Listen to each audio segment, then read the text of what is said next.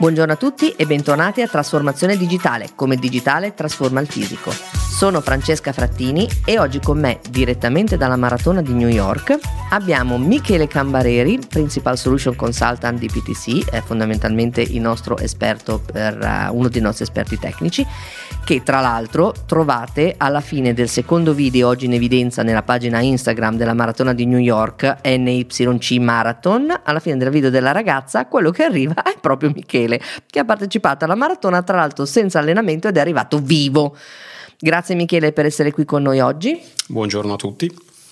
Allora, con Michele oggi parliamo di come nasce un prodotto. Un prodotto nasce ovviamente da una necessità che diventa un'idea, anzi una serie di idee, e siccome ormai i prodotti sono sempre più tecnici o comunque hanno una componente tecnica sempre più importante, queste idee diventano anche requisiti da cui partire, e con Michele vogliamo capire dove entrano questi requisiti all'interno del processo di sviluppo prodotto.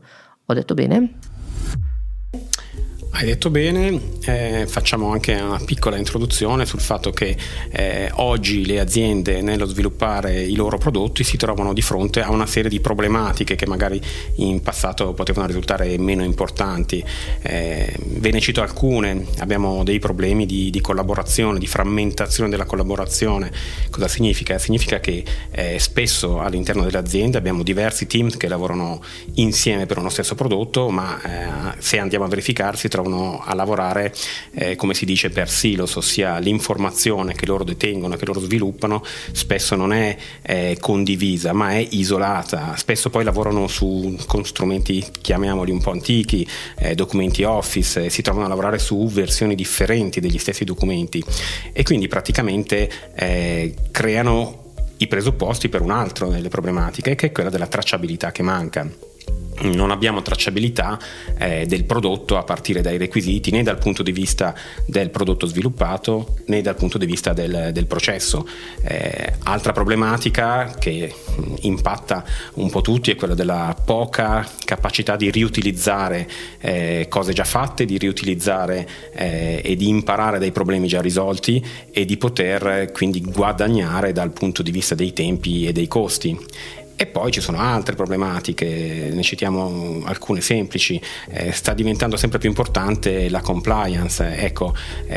Oggi in molti processi di sviluppo prodotto la mancanza della tracciabilità allontana assolutamente dalla compliance, e la compliance sta diventando sempre più importante, specialmente in alcune industries come l'automotive, come il pharma, come l'avionics.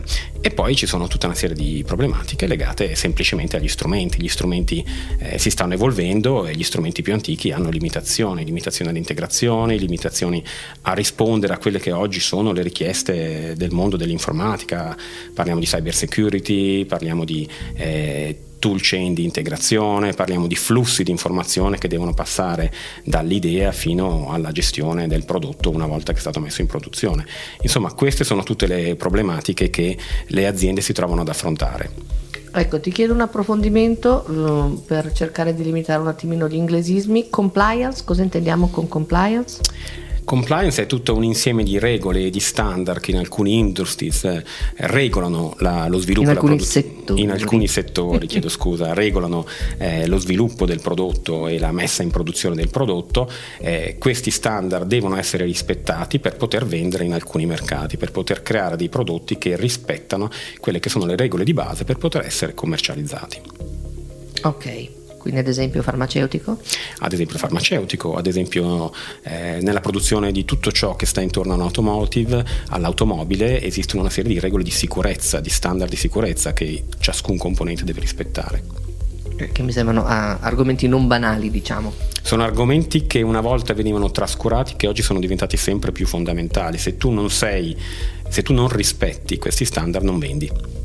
Meno male, anche perché mi pare di aver capito che è un tema molto legato alla sicurezza. Assolutamente, la sicurezza dal punto di vista di tutto ciò che riguarda i trasporti è uno degli argomenti che ha più standard in assoluto. Perfetto, quindi parliamo di prodotto e parliamo di sicurezza del prodotto, e all'interno della sicurezza del prodotto la gestione dei requisiti quindi diventa qualcosa di fondamentale. Ho capito bene? Hai capito bene, assolutamente. Diciamo che argomenti come la sicurezza non possono più essere affrontati solo in alcuni momenti dello sviluppo prodotto, ossia tipicamente quando io vado a validare un prodotto nella fase di test. La sicurezza, come altri argomenti simili, devono far parte dello sviluppo di prodotto fin dall'inizio, ossia devono rientrare anche nei requisiti del prodotto. Le idee, ciò che ci porta a sviluppare un prodotto deve essere formalizzato in modo da essere già compatibile con le norme di sicurezza a cui il prodotto deve sottostare, e proprio in questo contesto, diciamo, è importante che la gestione dei requisiti non sia più fatta in maniera separata dallo sviluppo di prodotto, ma che sia parte integrante di questo sviluppo, che rappresenti una fase iniziale e poi finale dello sviluppo del prodotto. Un'importante fase iniziale, direi. No, fondamentale, perché come sappiamo tutti un errore nei requisiti diventa terrificante al momento della produzione. Senti, a livello tecnologico come si procede?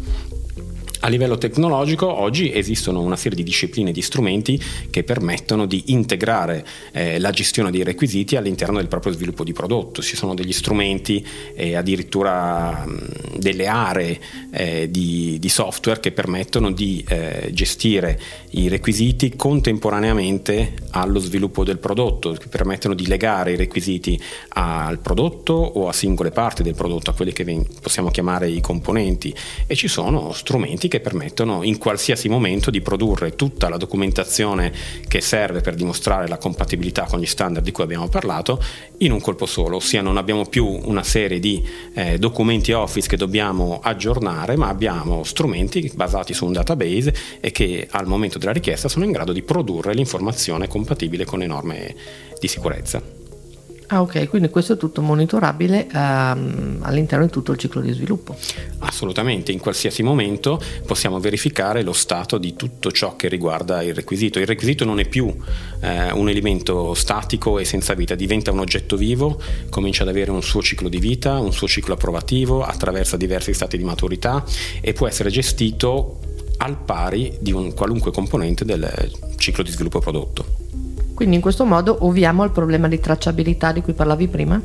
Assolutamente, in questo modo cominciamo ad essere in grado in qualsiasi momento dello sviluppo del nostro prodotto di andare a capire qual è il requisito che ha dato origine a questo componente, perché il componente si comporta in un certo modo, quali sono i test che sono stati previsti per verificare il comportamento del nostro componente e quali sono le norme che il componente deve rispettare e per cui i test sono stati scritti. Abbiamo un controllo completo della tracciabilità del nostro prodotto, una tracciabilità prettamente digitale chiaramente, ma che può essere applicata a qualsiasi tipo di prodotto, sia meccanico sia software. Ottimo, quindi abbiamo parlato del fatto che attraverso la tecnologia possiamo evitare le inefficienze causate dall'utilizzo di strumenti inadeguati e da una collaborazione troppo frammentata. Abbiamo parlato della tracciabilità. Mi dicevi quindi della compliance con le normative, abbiamo già approfondito. Che cosa resta nei temi delle sfide che le aziende devono affrontare? Ma innanzitutto resta il fatto di integrare un po' di più quello che è lo sviluppo software all'interno dello sviluppo prodotto. Perché? Perché il software sta diventando sempre più fondamentale in qualsiasi prodotto, quindi il software che è associato a un prodotto non può essere sviluppato in una maniera separata e indipendentemente dallo sviluppo di prodotto. Per quanto noi abbiamo dei prodotti magari basati su una forte componente meccanica, oggi più che mai esiste una parte di software associata al prodotto, certo. E questo sviluppo deve essere legato allo sviluppo del prodotto. Legato allo sviluppo significa legati ai requisiti, significa legata alla validazione, significa legato alla tracciabilità. Noi dobbiamo essere in grado di capire in qualsiasi momento qual è il pezzo di software che è stato sviluppato per soddisfare un requisito che poi magari ha un effetto meccanico del prodotto, e dobbiamo essere in grado di sapere quali sono i test che ci hanno dimostrato che il software è stato scritto correttamente. Sì, a questo proposito vi ricordo che abbiamo già parlato anche del tema della gestione del software in un altro episodio del podcast che vi invito ad andare a cercare. Senti, hai qualche esempio di cliente, anche senza menzionare direttamente l'azienda, da raccontarci? Ma allora, ovviamente non posso fare nomi, però se parliamo dell'ambito automobilistico possiamo potremmo citare delle realtà aziendali che producono le cosiddette supercar, che utilizzano italiane chiaramente, che utilizzano strumenti avanzati per la gestione dei requisiti e che sono in grado di mappare ogni singolo componente della supercar su un requisito specifico, che sono in grado di capire perché questo componente è stato fatto in quel modo, perché deve rispondere a certi requisiti e quale parte della norma, possiamo citarla la ISO 26262, impone che ci siano questi requisiti. Oppure abbiamo clienti che si occupano di altro, come ad esempio della costruzione di caravan, e che si sono resi conto che molti dei loro prodotti hanno una parte di esigenze in comune e che spesso si trovavano a doverle rifare da zero ogni volta che progettavano un nuovo prodotto, e hanno deciso di dotarsi di strumenti per la gestione dei requisiti che gli permettono praticamente di riutilizzare parte dei requisiti e di conseguenza parte dell'esperienza già sviluppata. Andiamo un attimino più adesso nel dettaglio tecnico a beneficio delle aziende che ci ascoltano e che possono essere interessate ad approfondire ulteriormente. Qual è il valore di avere una soluzione di questo genere, quindi che gestisca i requisiti, integrata nel PLM, quindi nella soluzione che utilizziamo per la gestione dello sviluppo prodotto? Allora, abbiamo diversi tipi di valore che vengono aggiunti da queste integrazioni, però immaginiamoci la seguente cosa: uno strumento PLM, qualunque esso sia, è lo strumento attraverso quale io gestisco lo sviluppo del mio prodotto. Nel PLM io metto i disegni, io creo le distinte, io creo le regole, la documentazione. È importante, nel momento in cui io devo andare a produrre qualcosa o a verificare qualcosa che io abbia prodotto, capire da che parte questo prodotto è arrivato, qual era l'esigenza che mi ha portato a costruire questo prodotto. Questa informazione rimane negli altri tipi di strumenti, quelli che vengono chiamati di ALM. Ecco, poter integrare. ALM sta per Application Lifecycle Management, sono quegli strumenti, sono quegli strumenti che servono per la gestione del software in generale e dei requisiti e della validazione, che in quello che viene definito il modello AV dello sviluppo prodotto entrano nella parte sinistra per la definizione dei requisiti, nella parte destra per la gestione dei test e della validazione. Quello che stavo dicendo, chiama modello AV? Si chiama modello AV perché ha un percorso fatto AV in cui si parte dalla gestione dei requisiti, alle specifiche, allo sviluppo, alla gestione delle distinte, alla validazione, ed è rappresentato con un AV dove ogni step di questo processo ha un livello dell'AV. Grazie, molto interessante. Scusami se ti ho interrotto.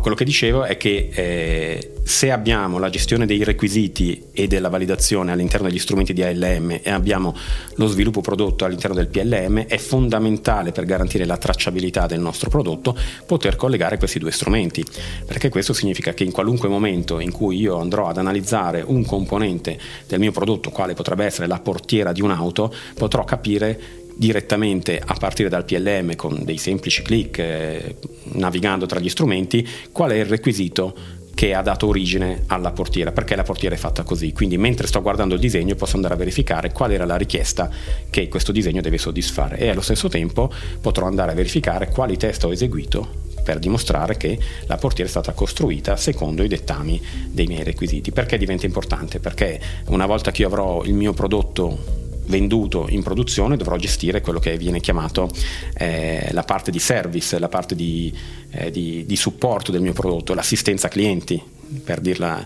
in una maniera più antica. Sì. Ecco, nel momento in cui io ho un problema e devo fare un'analisi, devo andare a verificare gli impatti che questo problema ha avuto, devo poter essere in grado velocemente di arrivare fino all'origine del problema, e l'origine tipicamente è un requisito che magari non era coperto correttamente o dei test che non sono stati sufficienti.